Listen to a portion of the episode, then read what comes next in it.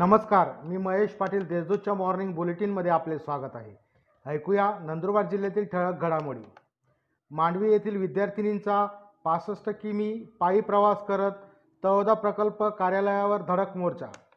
शासकीय माध्यमिक व उच्च माध्यमिक कन्या आश्रमशाळा मांडवी तालुका धडगाव येथील पन्नास विद्यार्थिनींनी आपल्या विविध मागण्यांसंदर्भात सकाळी सहा वाजेपासून मांडवी ते तळोदा असा पासष्ट किलोमीटरचा पायपीट प्रवास करत आपल्या विविध मागण्यांसंदर्भात प्रकल्प कार्यालय गाठले व तेथे ठिय्या आंदोलन केले. दळगाव येथील तहसील कार्यालयावर नागरिकांचा मोर्चा. गेल्या दहा वर्षांपासून रखडलेल्या नर्मदा नदीच्या बॅकवॉटरवरील सावऱ्या दिगर पुलाच्या अर्धवट कामाचा जाब विचारण्यासाठी नागरिकांच्या दळगाव तहसील कार्यालयाला घेराव घातला. नंदुरबार येथील महिला सहायता कक्षाला एकशे अठ्ठेचाळीस जोडप्यांचे संसार पुन्हा जुळवण्यात आले यश. पुरुषांकडून महिलांवर होणाऱ्या मानसिक व शारीरिक त्रासामुळे तसेच कौटुंबिक कलहामुळे समुदेशनद्वारे संसार जोडण्याचे काम नंदुरबार जिल्हा पोलीस दलाचे महिला सहाय्यता कक्ष करत आहे.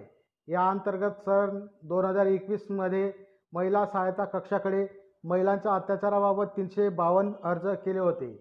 त्यापैकी एकशे अठ्ठेचाळीस कौटुंबिक कलह सामोपचाराने तसेच समुपदेशनाने मिटून त्यांचे संसार सुरळीत व सुव्यवस्थित सुरू करण्याचे काम महिला सहायता कक्षाने केले आहे. मनाई आदेशाचे उल्लंघन केल्याप्रकरणी दहा जणांविरुद्ध गुन्हा. दडगाव तहसील कार्यालयाच्या बाहेर मनाई आदेशाचे उल्लंघन केल्याप्रकरणी दहा जणांविरुद्ध पोलीस ठाण्यात गुन्हा दाखल करण्यात आला आहे.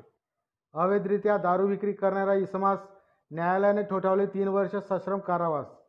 तळोदा पोलीस स्टेशन हद्दीतील सिलिंगपूर येथे अवैधरित्या दारू विक्री करणाऱ्या आरोपीस तळोदा न्यायालयाने तीन वर्ष सक्षम कारावास व पंचवीस हजार रुपये दंडाची शिक्षा ठोठावली आहे. या होत्या आजच्या ठळक घडामोडी अधिक माहिती व देश विदेशातील ताज्या घडामोडींसाठी देशदूत डॉट कॉम या संकेतस्थळाला भेट द्या. तसेच वाचत रहा दैनिक देशदूत. धन्यवाद.